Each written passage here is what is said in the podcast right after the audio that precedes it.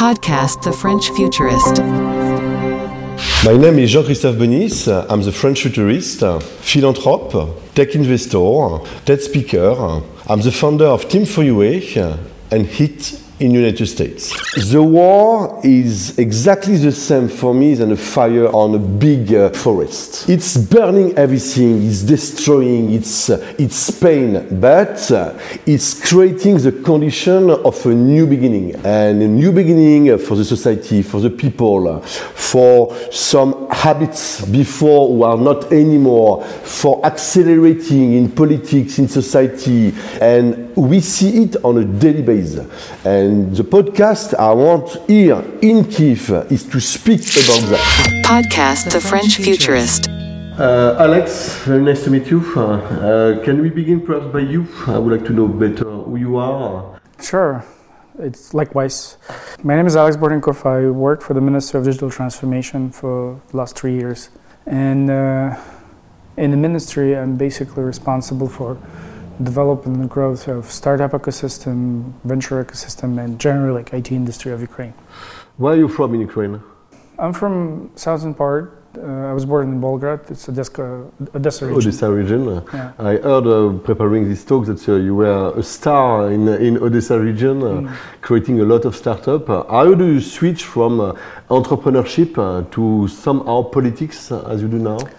Well, if I keep long story short, when in 2019 President Zelensky won elections and he stated this vision that when he wants to build a country in smartphone, and um, later, a little bit later, the Ministry of Digital Transformation was created. It's new ministry. It was Mhm. created uh, two years ago. It never existed before.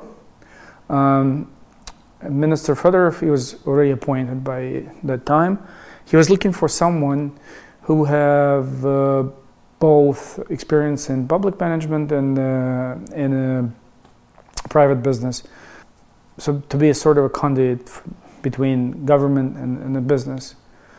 And uh, uh, one of my friends, he told me that he's looking for this person, and he m- may introduce me to Michael Fedorov, which he did Mm-hmm. and uh, we had this interview um, and I, I think this this was not just me but there's probably i don't know but i suppose there's a number of persons that wanted he wanted to, he wanted to interview.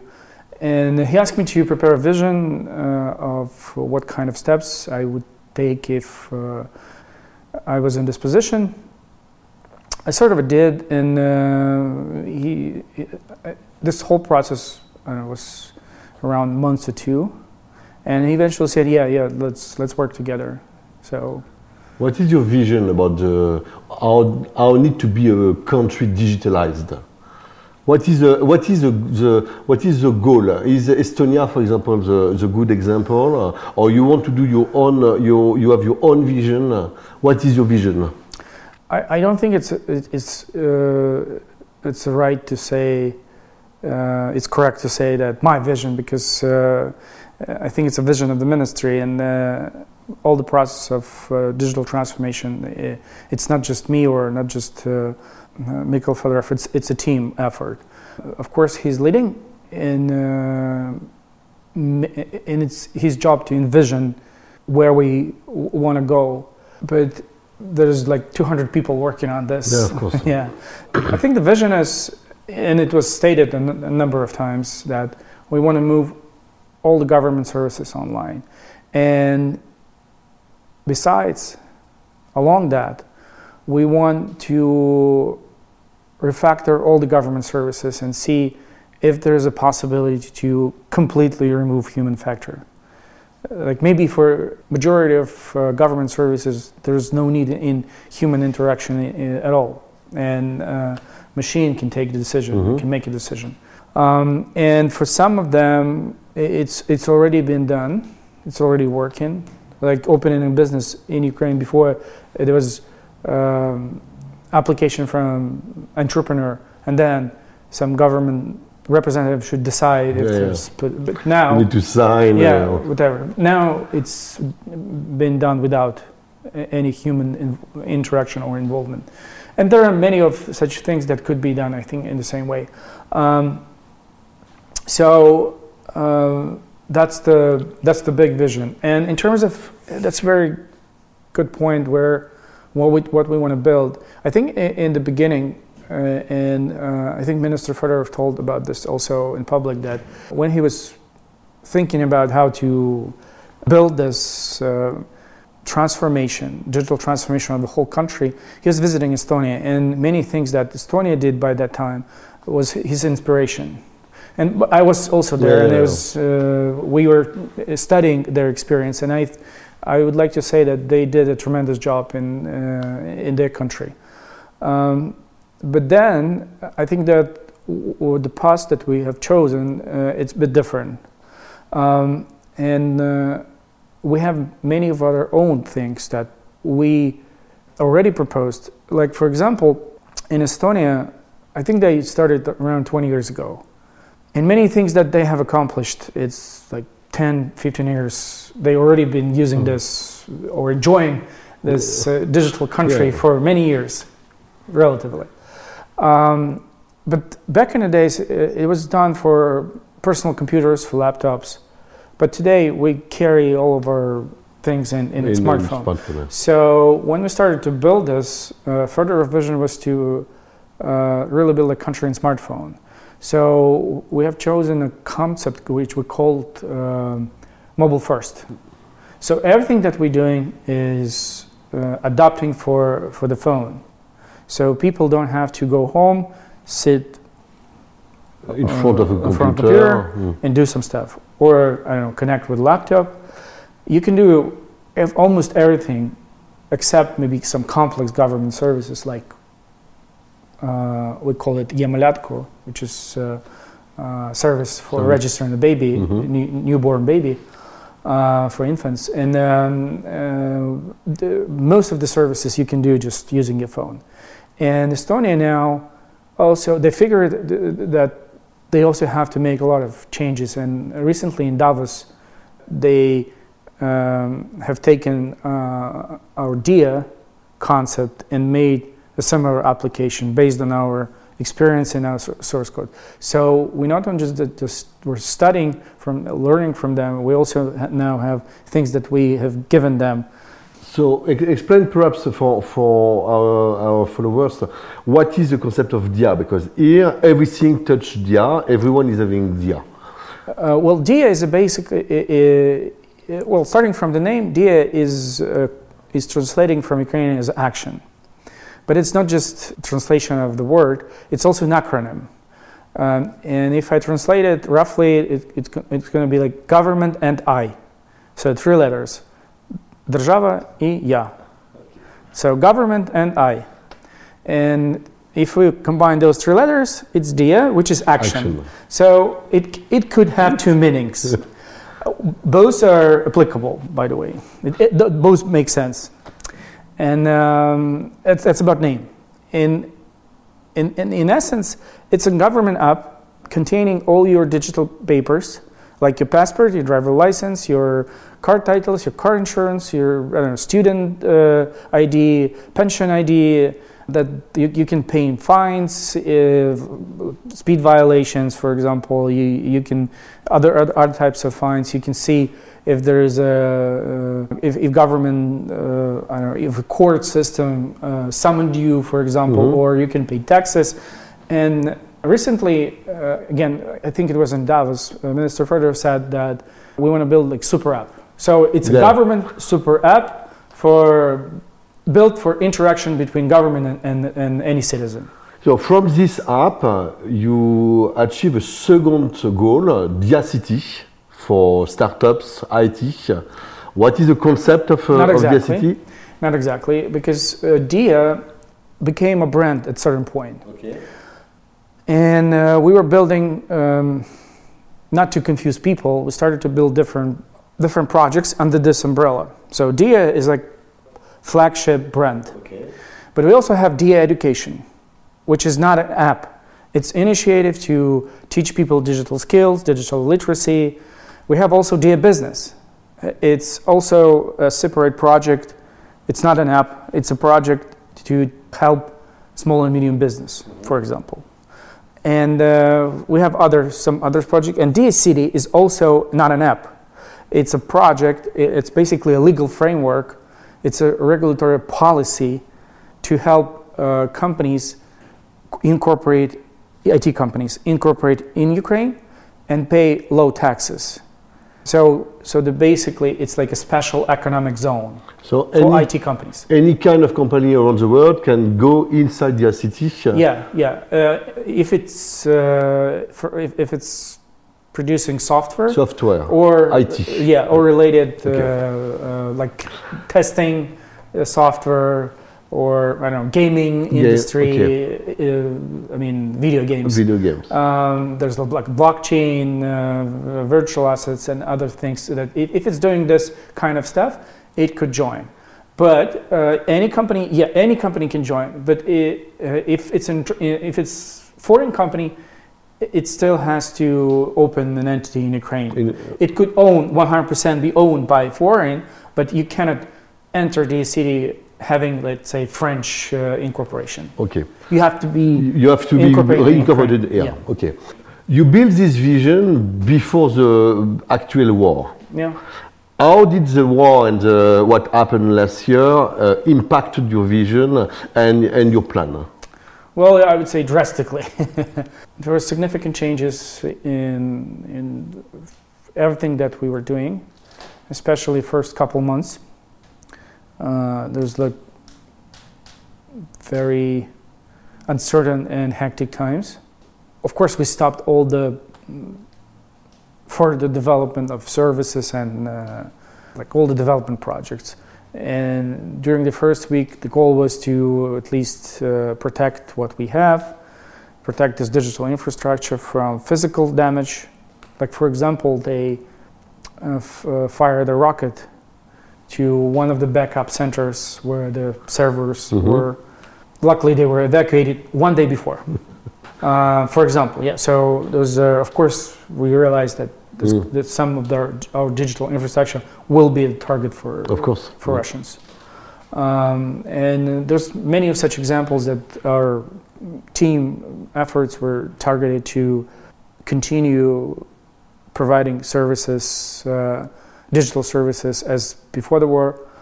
Uh, in the same time, moving them to cloud or just to some other locations.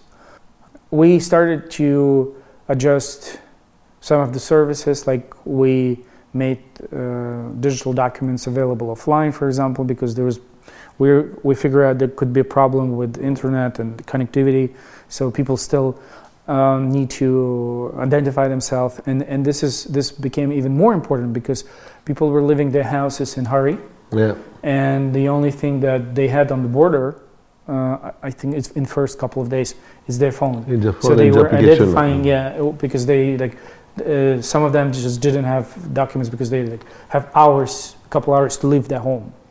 So we made it available offline for example. Then we um, started to work on the services that helps people in the, in the war zone like give them using diia knowing that those are citizen and also we knew that their location if they're in war zone they were subject to receive government help. And then many many other things that was related to specifically for the war. Of course projects like diia business diia education they were completely stopped. And uh, for example one of the centers in diia city i'm sorry diia business it was in bucha. So it was completely physically destroyed, Physically destroyed. yeah th- those big office with uh, um, Are you facing a lot of problematic of security uh, in terms of cyber security? quite frankly, I'm not uh, a person who is in charge of cybersecurity matters in our ministry, but I know that uh, the system that were built before the war uh, managed to resist all the attacks of, of the Russians. And uh, at some point, we we were actually I remember this this first w- couple of weeks that some of people were saying like they're gonna just turn off your electricity grid or completely shut down your uh, digital system or um, the border system, everything like, and it didn't happen. So at some point we realized that they're not so powerful that they claim. Uh, and then I remember that uh, when we realized we started to offend, like offensive operations, and and the, I know there's still a lot of cybersecurity offensive operation uh, against Russians, but it, it was something that we were not unable to imagine in the first. And yeah, we were really. I, I remember this, there was there was a lot of uh, fear about this. Like, yeah, what, what, could happen? Maybe they really have access to those systems, but it appeared not. They didn't have, and they were not able to penetrate the perimeter, security perimeter. What is the biggest challenge uh, when you are transforming a country in a war zone? In a war in war times. In war times because you keep following doing your job and you keep following doing good job and the, and, and the country is moving and moving fast. I'm asking you this question because I'm French and France was unable since I'm born and I'm, I'm, I'm, a bit older than you so since I'm born to do any digital transformation inside the country so uh, my, my main question is why Ukraine is able to move to move fast when countries like France or others are unable to adapt on that? Well, I think it's a matter of uh, priorities, like political priorities. I recently heard that, um, to your statement, I recently heard that someone said that Ukraine uh, made this path that Estonia did for 20 years, made it pass for three years. So I think that one of the uh, major reasons uh, is that president said, I want to build this country in smartphone. And then a special ministry to implement this goal was created. And um, um Minister Fedorov, he's not just minister of this, he's vice prime minister. So he's able to coordinate different ministers. And, and then we have created a, what we call Institute of Chief Digital Transformation Officers so the, those are basically people in every ministry, in every major government uh, institution, with the uh, on the position of deputy minister, like or I don't know, second in command, in uh, not less. So every ministry in Ukraine has this person, and I think in France if you want to really like speed up a digital transformation, you should do something similar.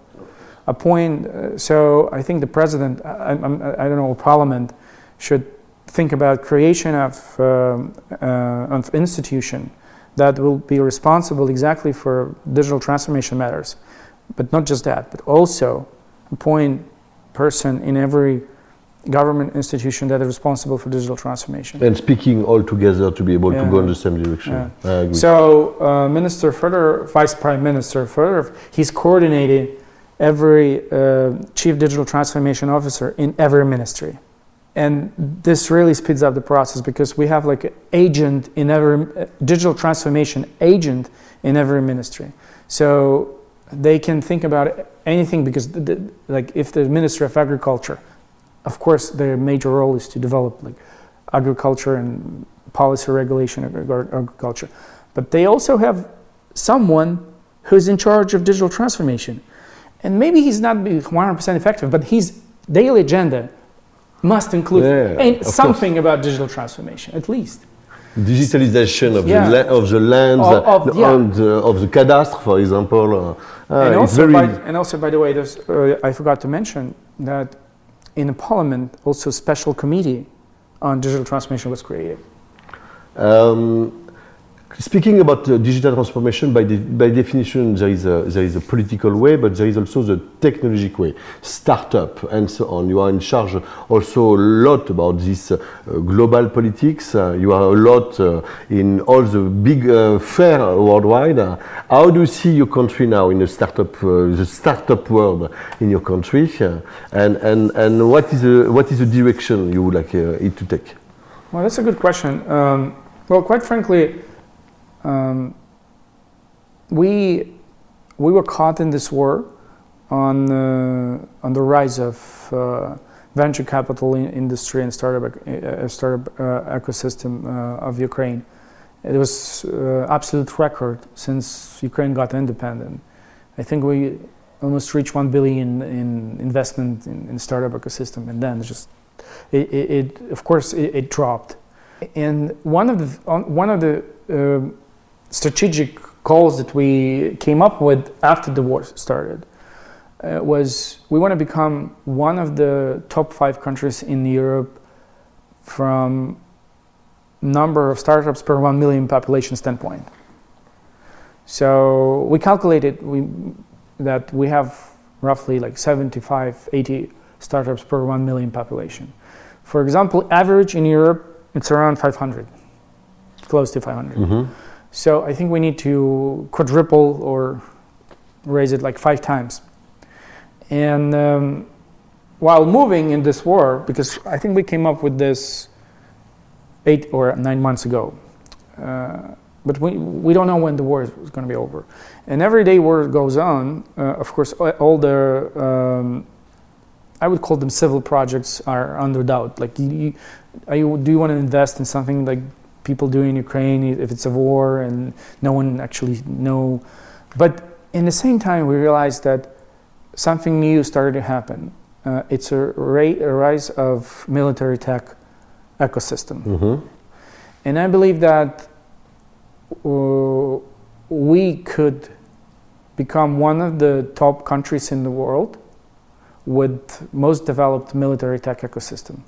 Only military tech or, or some civil tech touching the military of uh, um, what we would also call them dual, there's a section what we call dual use Mhm. pro- products or projects so basically there could be a drone that made a surveillance on the battlefield but at the same time he could perform surveillance on agriculture field so it's not that they create only military drone but they can also create a drone that after the war could be a perfect solution for identifying what's going on uh, in any country uh, with their crops or I don't know any other life, uh, not- any other types of stocks, um, or also uh, surveillance on livestock that working on somewhere. I don't know, and since they're using AI right now to identify people, identify uh, Russian tanks, so drone basically flying, and I saw this by myself. It's like uh, it's flying, it's all green, green, and then up, you can see that there's a, and it shows there's a tank. With a human eye, it's it's, It's impossible, It's, it's yeah. almost impossible to recognize, but AI can see those things. So combination of human eye and artificial intelligence uh, rec- uh, uh, visual recognition, um, it, it, it gives result. So after the war, this kind of technology could be transformed into something else.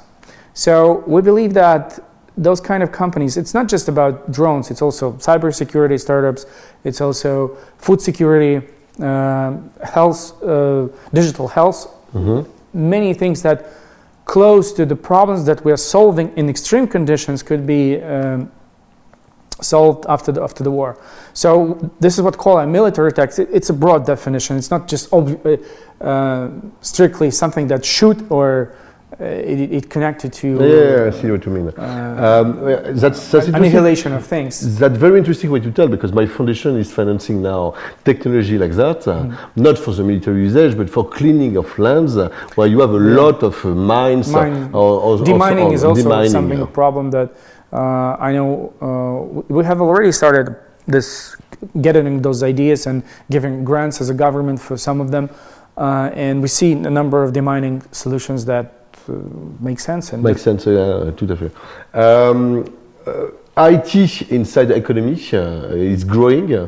Uh, that's one of the only one things you are exporting beside, uh, of course, agricultural product. Uh, what is the vision for this uh, for this year? How do you push this part to be the one who is developing for the world? Well, um, yeah, indeed. Uh, I think IT is the only industry in Ukraine that grew almost six percent year over year, which is unbelievable, actually. Like I, I can't imagine a country. uh, I don't remember actually a country where, uh, in the times of war, uh, some of the businesses were even showing growth, not declining trend. Uh, 7.3 billion, I think they, they brought us. It's also absolute record but they're reaching like plateau. Yeah, Um, It's it's, so- it's uh, obvious, it's yeah. It's, you, you, you cannot do much about it. Um, anyway, uh, I think Diia City was the major uh, project to help uh, the, to boost the growth of IT industry. So basically, offering any company in Ukraine low taxes. Uh, like basically, you pay nine percent corporate tax. I think in France it's much much more. Much more. Uh, third, I think, something Yeah, like that. yeah. So 33. nine, just nine percent corporate tax and labor taxes. If you employ people, you pay together. They you company they pay eight percent or something, less than ten percent.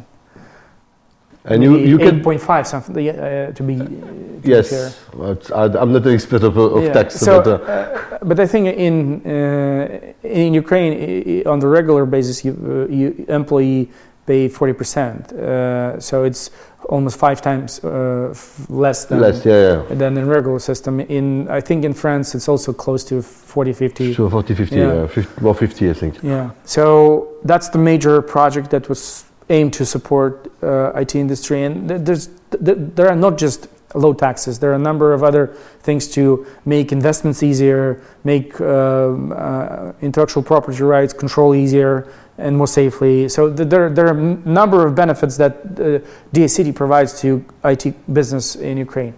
I I think that's the that's the major one.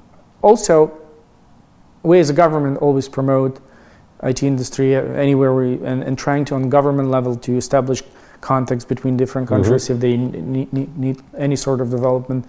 Um, but anyway, major factor uh, uh, are businesses themselves. They mature enough to get contracts from Boeing, for example, or from Audi, or from Mercedes Benz, or from Toyota, or from Deutsche Bank, or from Citibank, or any other big uh, Fortune 500 company. They're able to uh, establish business relationship with, with, with them without any government involvement, and and and this brought uh, jobs to hundreds sector. thousands of Ukrainians. 100,000 euros. Um, when you are moving to um, uh, with your delegation to Viva Technology, Web Summit, or all the big technology fair, what is the vision of other startup on on uh, on what is happening in Ukraine?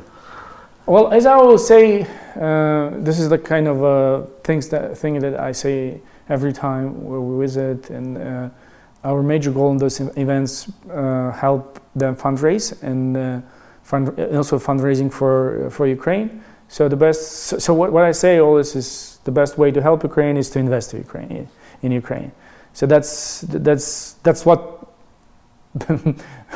we could call a vision too. That we trying to uh, Achieve. yeah th- to give people that yeah if you want to help us work with our people or work with our companies um, I know if you if you can donate of course because we're at war but uh, you can also invest in in, in, in, Ukrainian startup and this and that could be also help Yeah, after uh, you know, during a war, a war time, it's complicated for investor to invest uh, inside a war, uh, war zone. Let's say. Um, my foundation is is, is linking uh, technology with uh, with humanitarian answer, and I'm telling everyone when we are doing 3D printing, for example, or, or investing in in AI, guys, we are opening the road. We are doing that now because we are a foundation. We are able to answer the needs now, and tomorrow that will be the private sector we will follow. So it's, it's you have many many things that can be done, but I'm still amazed by the fact that you are raising money, you are new new startup uh, uh, growing on an international market, and it's it's a very good news. Yeah, and it's uh, and you mentioned like um, you said that yeah, it's hard to invest in a country which is in war, uh, but you when it comes to IT and it comes to startups, you basically invest in people. So war becomes not so major factor here because if if uh, potential investors see that they can accomplish that, that the team is great, he could also, even in times of war, he'd also make this positive decision about investment because um, he basically investing not in, in physical assets but in, in people, and people could move just in, in worst case scenario. What is your next big project in your agenda? If you can Uh, talk about. Well, I can. Uh, I mentioned that already. That uh, uh, we believe that military tech is a, is the next big thing for Ukraine in, f- f- in terms of technology and business development. Uh, so soon we're going to announce uh, a, um, a big project related to military tech development in Ukraine.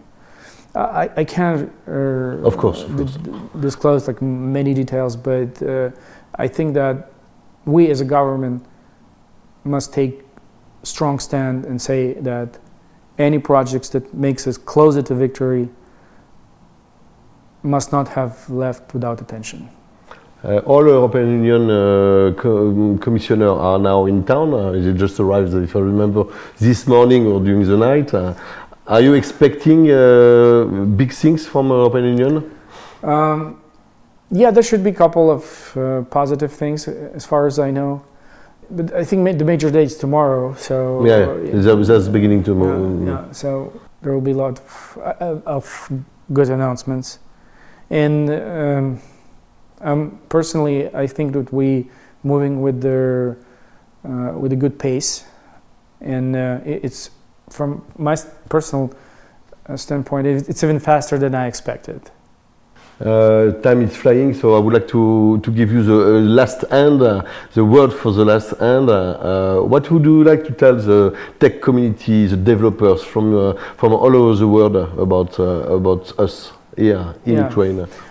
last last couple of months I'm I'm really into this uh, military technology cluster development and uh, I think that what I would like to say is that Ukraine could become one I think number one or number two definitely top three countries in the world where we will see billion dollar valuation companies originated from Ukraine that have created products that might do the demining, drones, uh, food security, as I Mhm. mentioned, for cybersecurity. So we, we're going to see big names. I think that's that that war, that brutal war that we never wanted and we wanted to end it, still gave us a chance to raise completely new ecosystem. And uh, I would like to say that we we welcome everyone that want to work with us and want to invest in people, and we're open to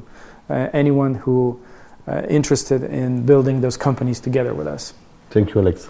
Thank you. It was a pleasure. Podcast The French Futurist.